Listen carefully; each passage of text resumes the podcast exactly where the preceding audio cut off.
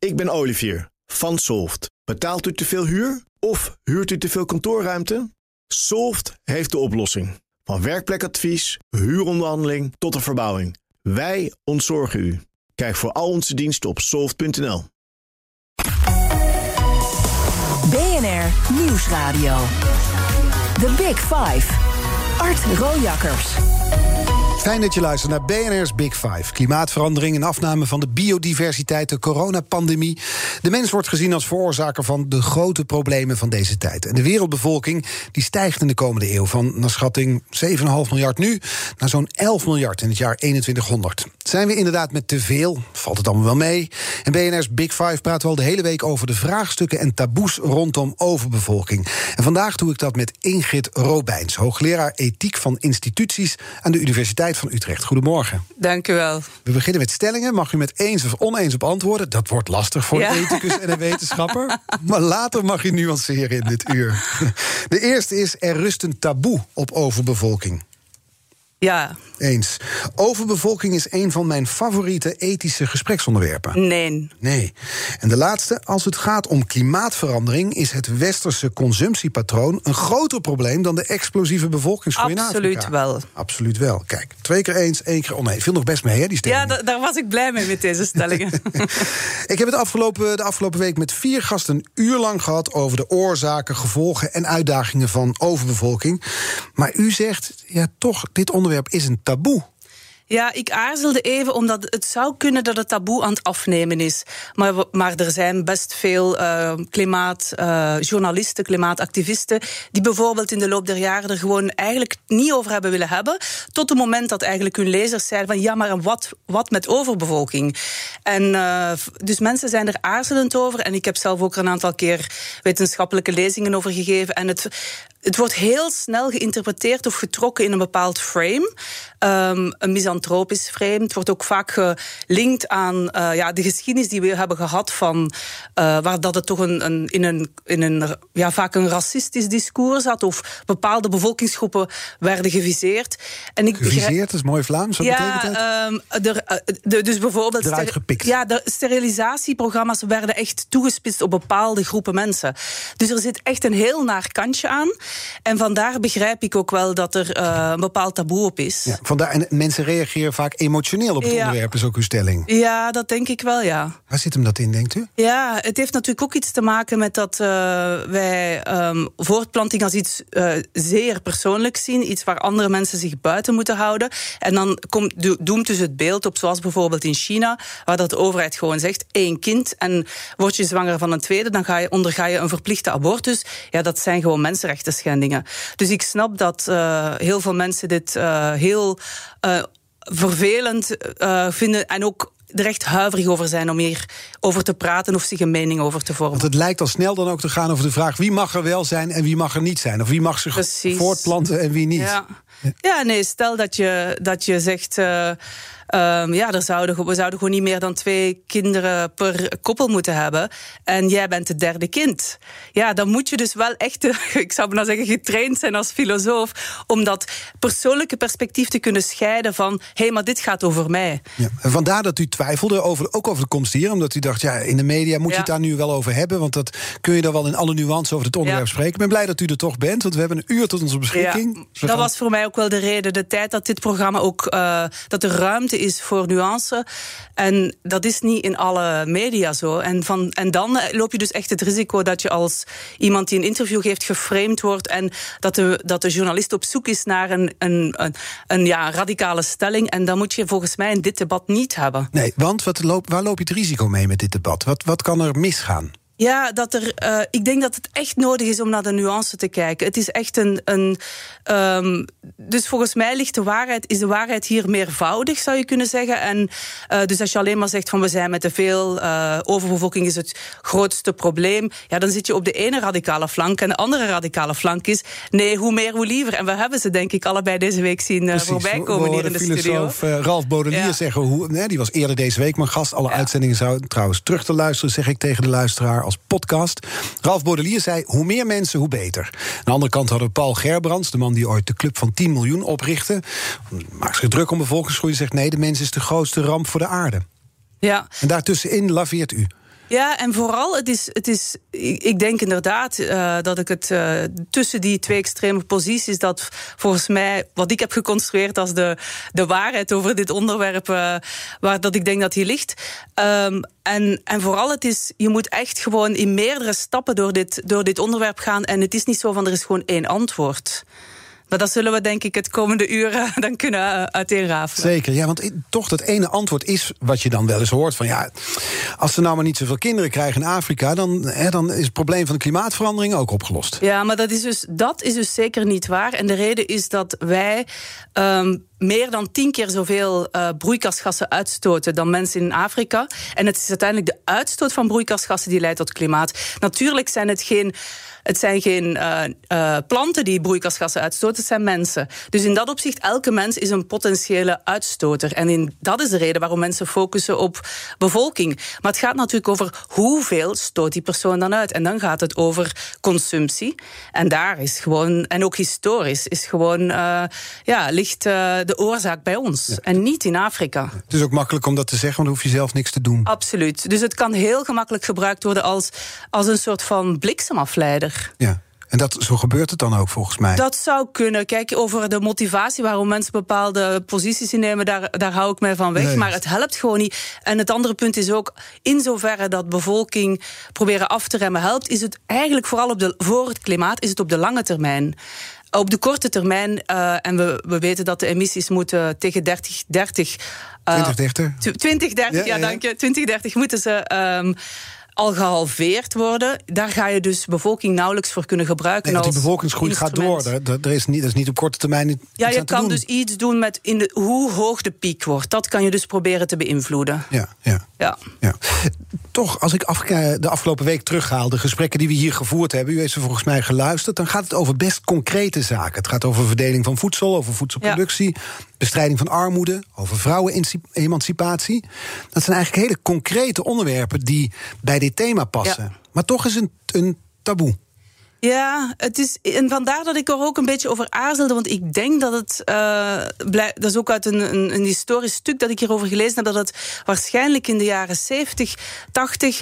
is het op een bepaald moment omgeslagen naar een taboe. Daarvoor was het minder een taboe. Werd het echt gezien als zelfs iets wat een progressieve zaak was. Om te proberen de bevolkingsgroei niet uh, te laten exploderen. Um, Vanuit maar, welk idee was dat? Ja, nee, dus het idee was, toen dat er dus eigenlijk aandacht kwam voor milieuvraagstukken in het algemeen, was het uh, onder intellectuelen, was bevolkings bevolkingspolitiek in het begin niet zo'n groot mm -hmm. uh, uh, onderwerp met een taboe. Maar als er dan natuurlijk beleid komt waarbij dat uitgewerkt wordt met uh, ja, mensenrechten schendingen enzovoort, dan komt het natuurlijk in een heel ander daglicht te staan. En dus de vraag is: kunnen we een gesprek voeren over bevolking en bevolkingsgroei, waarbij je dat probeert te doen op een manier die niet direct leidt tot het omarmen van bijvoorbeeld ja, voor ja, sterilisaties die ofwel gedwongen zijn of min of meer gedwongen, waarbij vrouwen misleid worden. Want dat is vaak hoe dat de praktijk er dan uitziet.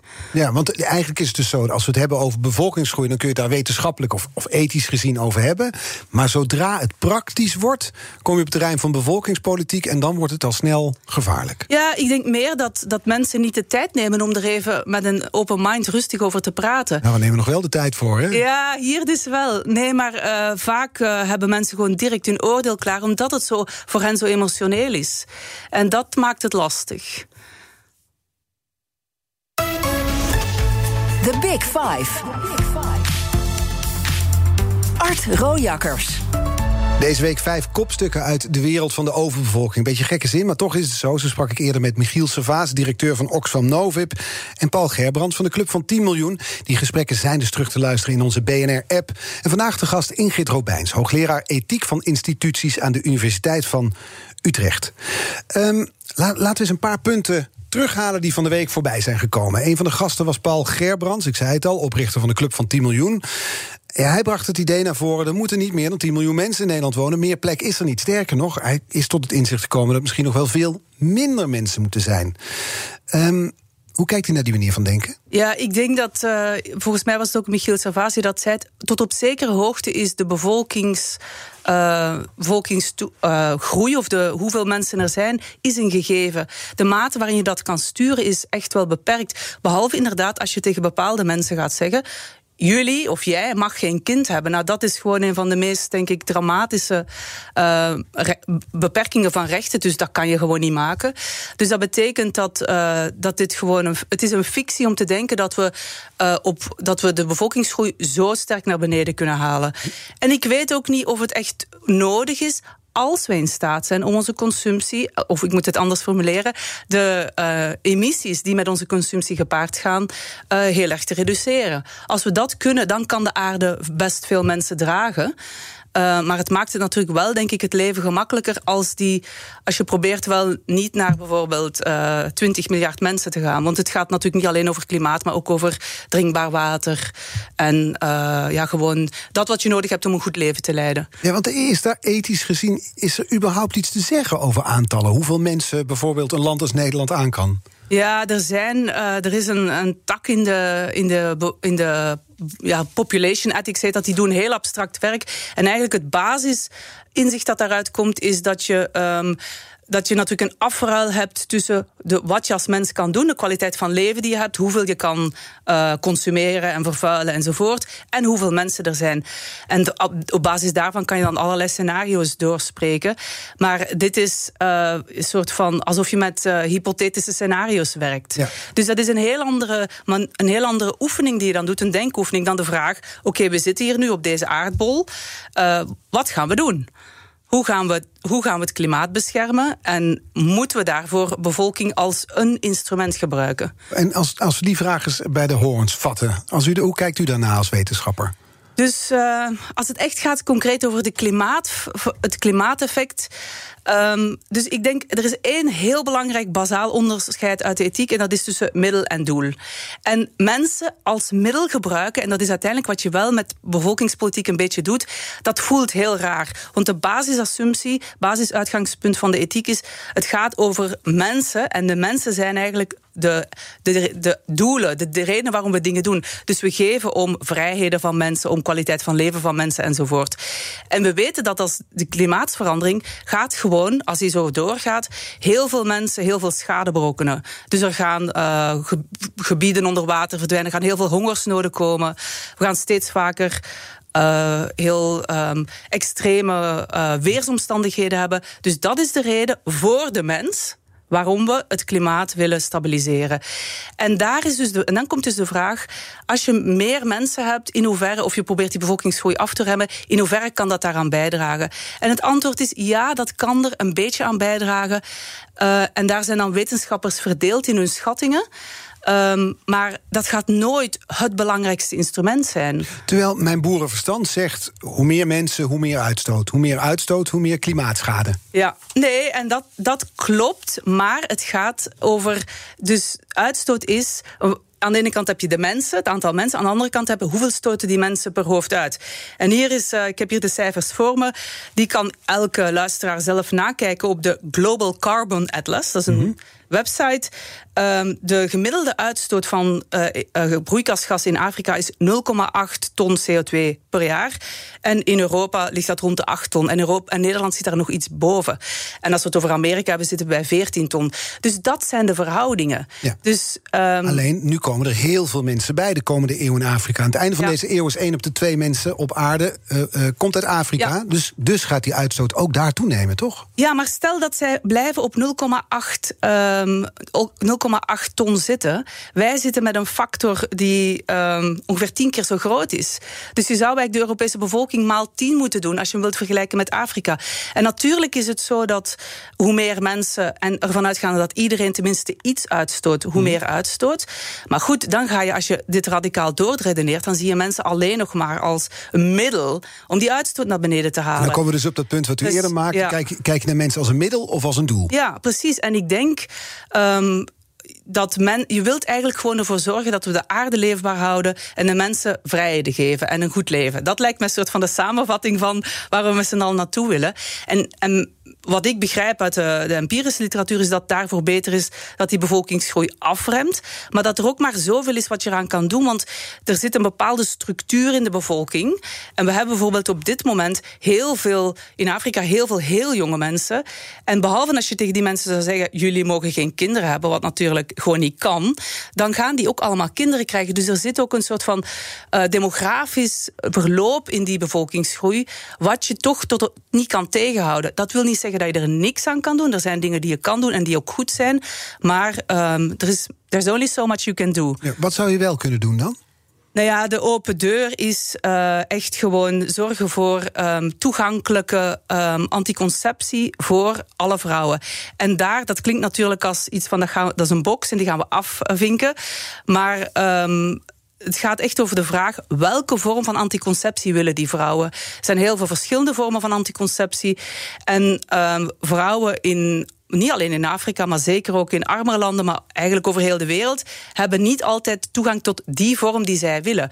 En stel je, je woont in een, uh, een land waar dat uh, nog steeds uh, mannen denken dat ze kunnen beslissen hoeveel vrouwen de kinderen krijgen, of in, niet een land, maar een, een bepaalde omgeving.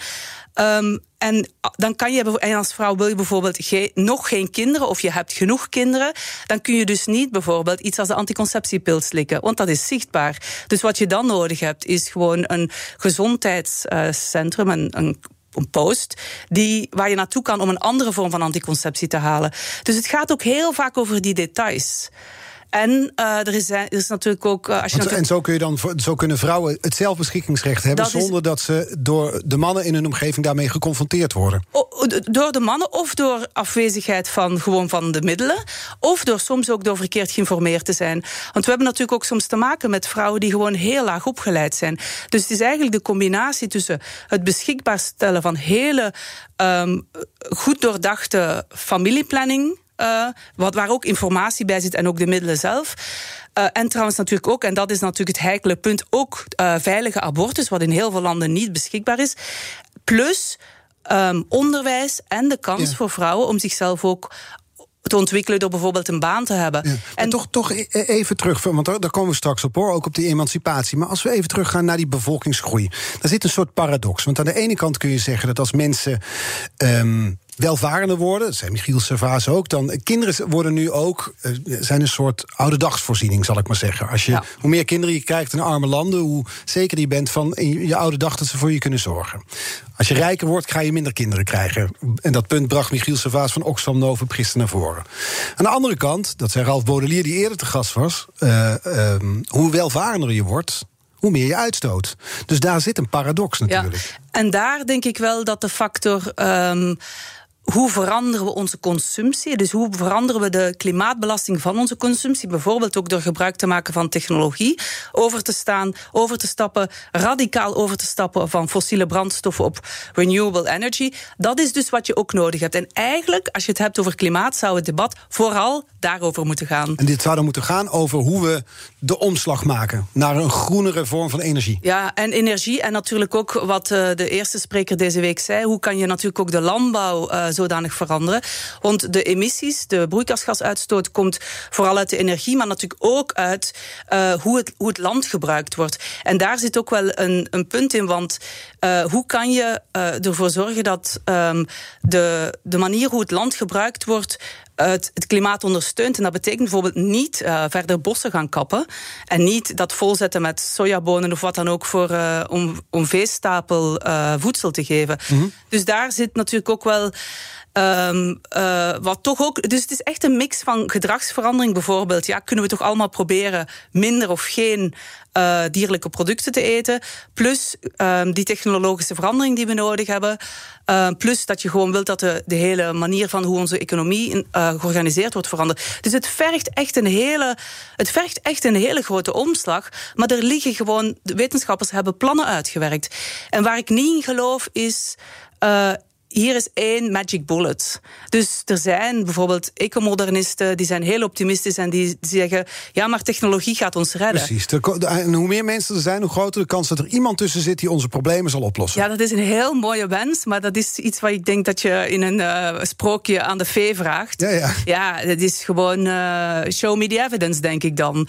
dus ik denk als er iemand komt die in staat is om CO2 om te zetten in goud, dan gaan we gewoon een enorm feest organiseren. ja. Maar zolang dat niet zo is, moeten we dus echt gaan met een, een pakket aan maatregelen dat echt over de heel, ons hele manier van leven strekt. En dat is wat de wetenschappers ook uitgewerkt hebben. Ja, maar het blijft natuurlijk voor, eh, ook voor luisteraars kan ik me voorstellen, die gewend zijn aan het bestaan hier, waarbij ze gewoon vlees kunnen eten, op vakantie kunnen, kunnen vliegen. Nu moeten wij in één keer allemaal gaan indikken, omdat elders in de wereld er zoveel mensen bij komen. Ja, maar dat is dus echt een verkeerde voorstelling van zaken. Want als je dus kijkt naar de uh, emissies die. Um, historisch uh, uh, ja, uitgestoten zijn. En mm -hmm. dat is wat telt, want emissies... Ik denk dat dat deze week nog niet gezegd is, maar CO2 blijft echt honderden jaren in de atmosfeer. Mm -hmm. Dus wij hebben ook ten dele te maken met uitstoot van vele generaties voor ons. Maar Afrika heeft in die totale geaggregeerde emissies 3 procent. Europa heeft, ja, de cijfers liggen hier ergens in mijn stapel nee, papier. Veel blaadjes van, bij u, maar het ja, is veel 6, meer. 26 procent of zo. Ja, dus met dus, andere woorden, we hebben al veel meer verbruikt. Precies, wij zijn echt de laatste die met ons opgeheven vingertje kunnen gaan zeggen... jullie gaan nu uitstoten. En dat heeft denk ik ook iets te maken met die emotie. Ja, ja. Kijk, het is natuurlijk... En gegeven natuurlijk een, een koloniale geschiedenis... waarin dat wij altijd al met een opgeheven vingertje zaten... is dat denk ik echt misplaatst. Helder. We gaan er zo over verder spreken. En dan gaan we ook praten over... nou ja, of we ons over overbevolking nou, daar druk over moeten maken... of misschien dus over vele, vele andere zaken. Ik praat zo verder met Ingrid Robijn. BNR Nieuwsradio. The Big Five. Art Rojakkers. Welkom bij het tweede halfuur van BNR's Big Five. Deze week vijf kopstukken uit de wereld van de overbevolking. En vandaag de gast Ingrid Robijns, hoogleraar ethiek van instituties aan de Universiteit van Utrecht. Wat is eigenlijk ethiek van instituties? Ja, instituties zijn eigenlijk de regels in de samenleving die we met z'n allen afspreken. En dat kan zowel gaan over formele instituties zoals het belastingsrecht, maar dat kan ook gaan over sociale normen. Bijvoorbeeld vinden wij dat iemand die om het even bij het onderwerp te houden, acht kinderen heeft, vinden we dat te veel. Dus wat zijn de ja, soort van culturele verwachtingen die mensen van elkaar hebben. Dat verandert historisch, kan ik me voorstellen. Ik denk dat we nu acht kinderen, dat we daar inderdaad nou, te veel niet, maar dat we het veel vinden. Ja. Dat was 50 jaar geleden wel anders. Ja, ja precies. Dus die sociale normen veranderen. En daar is ook onderzoek hoe je die kan veranderen. Bijvoorbeeld uh, meisjesbesnijdenis. Dat kan je dus, dat is vaak een sociale norm in bepaalde gebieden.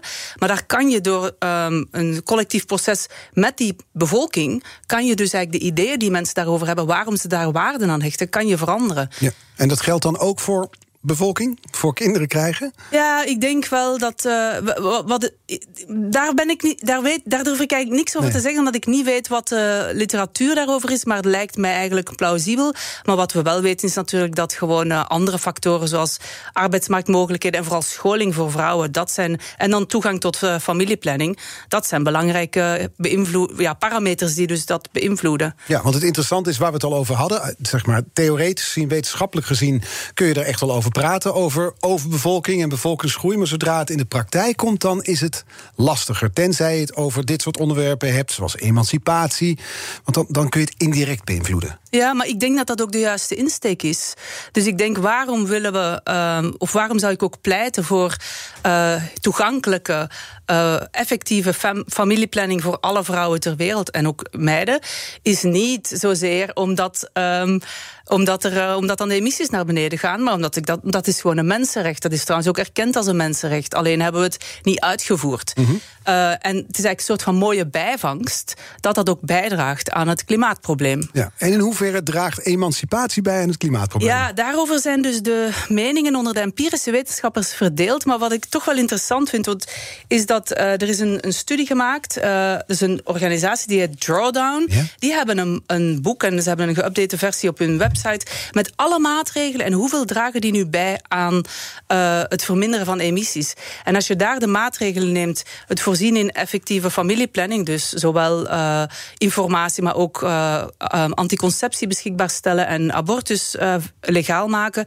en onderwijs, goed onderwijs voor alle kinderen, ook voor meisjes, dan blijkt dat pakket de tweede grootste bijdrage te kunnen leveren aan het verminderen van klimaatuitstoot. Wat is de verklaring daarvan? Ja, omdat het gewoon, uh, dat het toch, die mensen zijn toch degene die dan uiteindelijk uitstoten. Dus als vrouwen onderwijs uh, hebben, dan krijgen ze later kinderen, dan krijgen ze een, kunnen ze ook een baan hebben, gaan ze studeren. Want een van de dingen die ik denk dat we ook wel niet mogen vergeten, is het gaat ook niet over, alleen over het aantal kinderen, maar over wanneer krijg je ze. Heel eenvoudig voorbeeld, stel je neemt 100 jaar en iemand wordt geboren in jaar 0 en een vrouw en die krijgt altijd een dochter en iedereen krijgt een dochter na 20 jaar. Mhm. Heb je na 100 jaar komt de vijfde, mhm. vijfde generatie.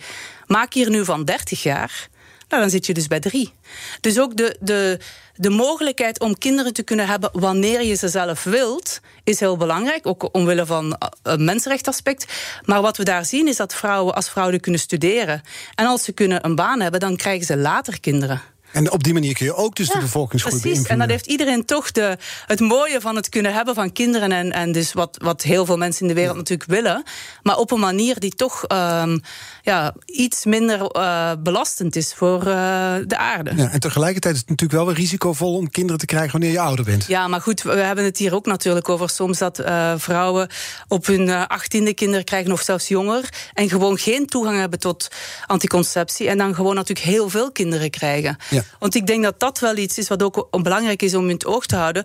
Er zijn 225 miljoen vrouwen en meiden in de wereld die geen uh, die eigenlijk een, een onvervulde uh, behoefte aan um, anticonceptie en family planning hebben. 225 miljoen. En, miljoen. En er zouden, uh, ik heb verschillende schattingen gelezen, tussen de 85 en de 121 miljoen ongewenste, of nee, ik moet zeggen ongeplande zwangerschappen gebeuren per jaar. Ongeveer 60, wereldwijd. Ja, wereldwijd. Ja, wereldwijd. 60 procent eh, zou daarvan volgens onderzoek uh, eindigen in abortus. En natuurlijk zijn er ook een aantal vrouwen die dan wel nog ja, een ongeplande zwangerschap omzetten in toch een gewenste zwangerschap. Ze gaan één keer als ze het ontdekken dan toch uh, het willen.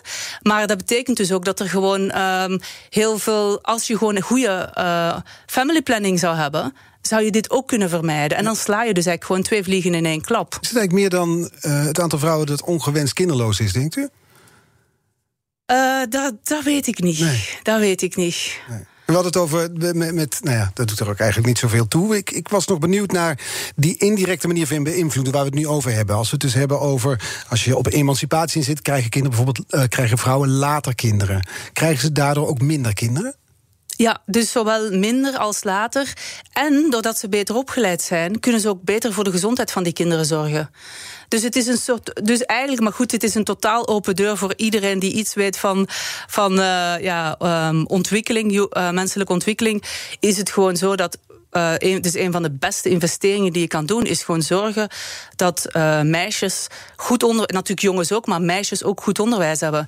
En, weet je, dat, en dat is vaak het probleem in, in een heleboel landen natuurlijk, waar een grote bevolkingsgroei plaatsvindt. Ja, en um, ja, nee, dat klopt. In, in, in arme landen. Ja. En in sommige van die arme landen heb je dan wel uh, bevolkingsgroei, nog in de andere is die al afge, afgetopt. Ja, nou bent u natuurlijk uh, hoogleraar ethiek van instituties, dus u, u, hoeft niet per se druk te maken hoe dat praktisch uitgevoerd moet worden. Maar toch, we komen nu, dit, deze ideeën zijn dus op de studietafel, werken ze. Maar ja. hoe, hoe, hoe, kun je die dan in de praktijk brengen? Ik denk dat het heel belangrijk is om, om dus niet in een soort van, laten we de, de, de box tikken, laten we hier zeggen, een vinkje zetten van oké, okay, dit hebben we gedaan. Uh, je moet echt samenwerken met mensen die kennis hebben op de grond. Dus in, in die situatie van wat werkt hier. Dus bijvoorbeeld als we het hebben over onderwijs. Uh, een collega van mij, uh, Elaine Unterhalter, is hoogleraar in het Institute of Education in Londen. En zij doet al jarenlang onderzoek naar hoe kunnen, wat zorgt ervoor dat uh, er zo'n verschil is tussen meisjes en jongens die onderwijs kunnen genieten. En dan gaat het soms over dingen zoals uh, dat de weg naar school niet veilig is, omdat er, ze risico lopen op uh, seksueel geweld.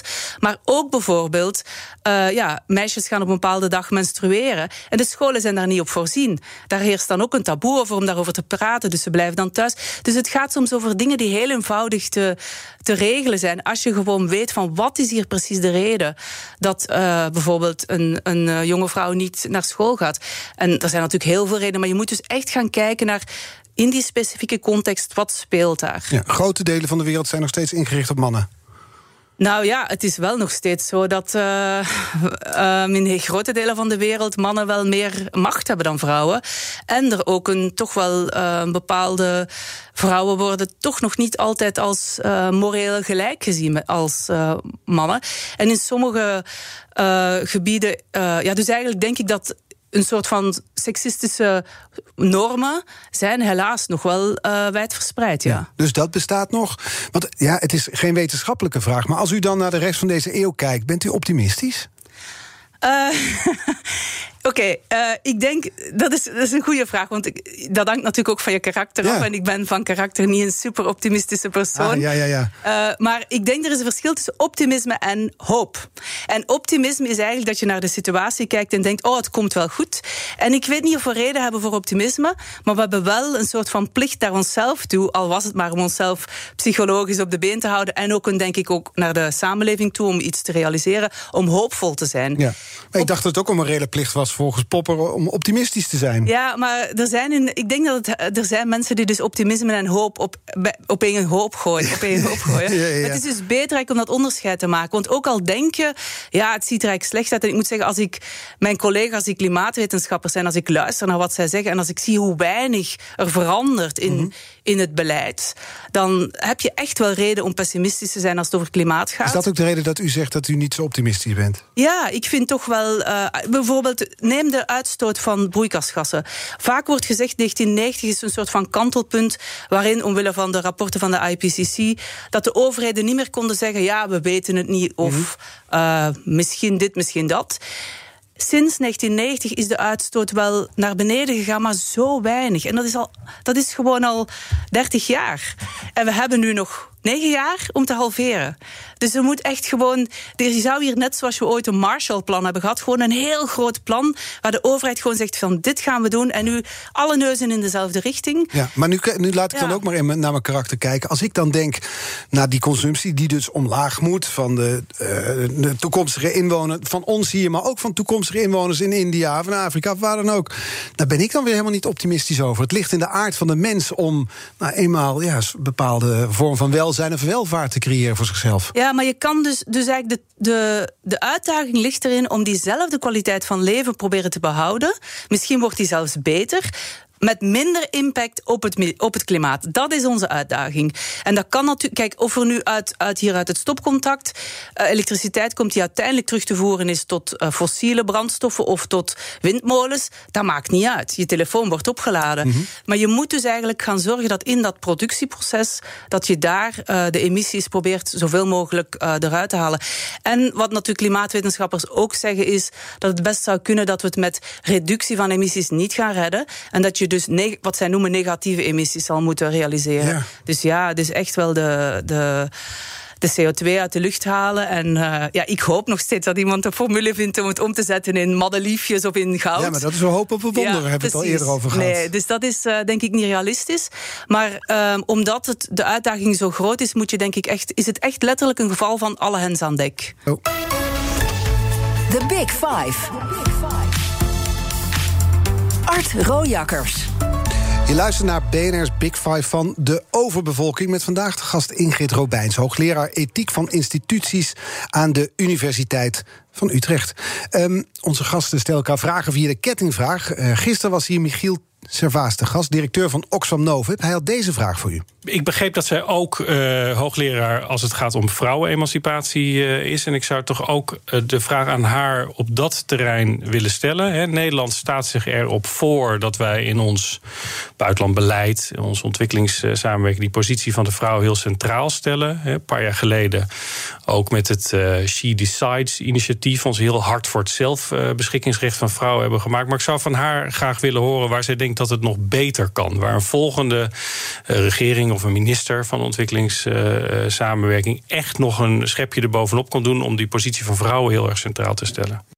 We hebben het er al over gehad, maar er is nog wel iets aan toe te voegen, kan ik me voorstellen. Ja, kijk, daarvoor moet je dus precies weten van hoe ziet het huidige beleid eruit. Dus de, de beleidsdetails, en die heb ik niet scherp. Mhm.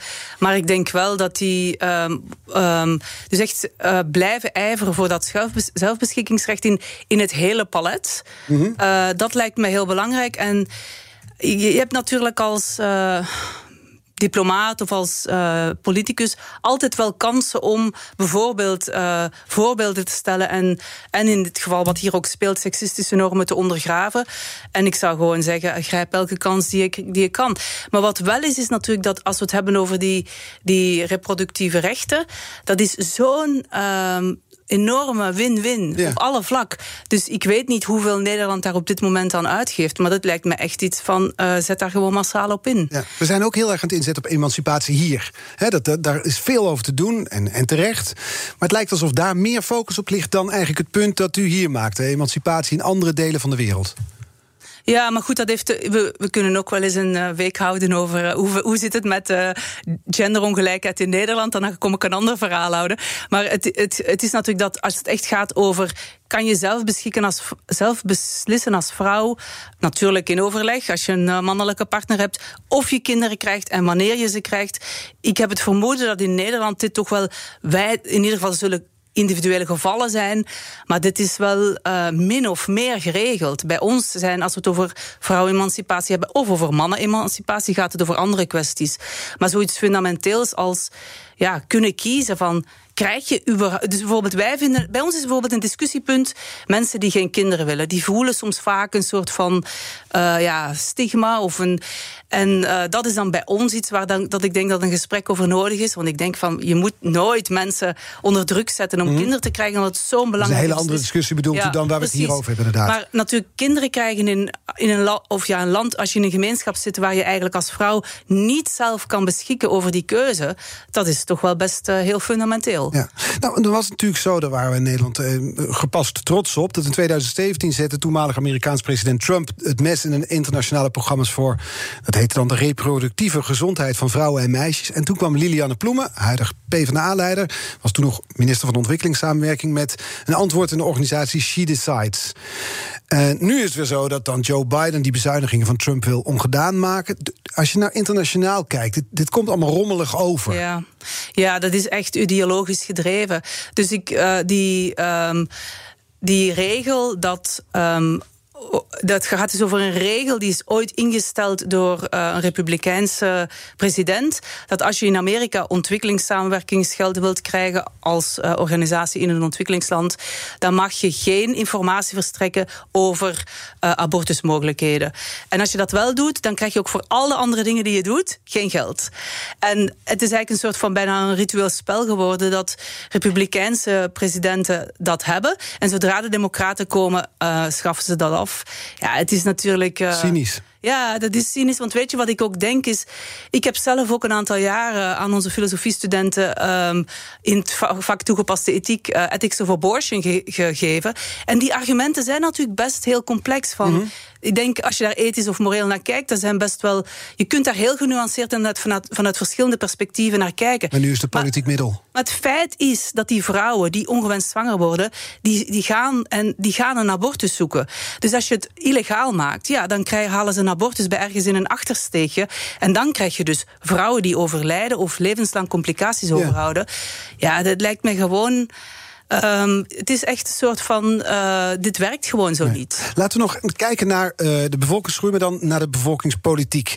Want um, we hebben het nu gehad eigenlijk over de ethische kant, over de wetenschappelijke kant. Maar als we nu naar de praktische kant kijken, over die bevolkingsgroei die eraan komt.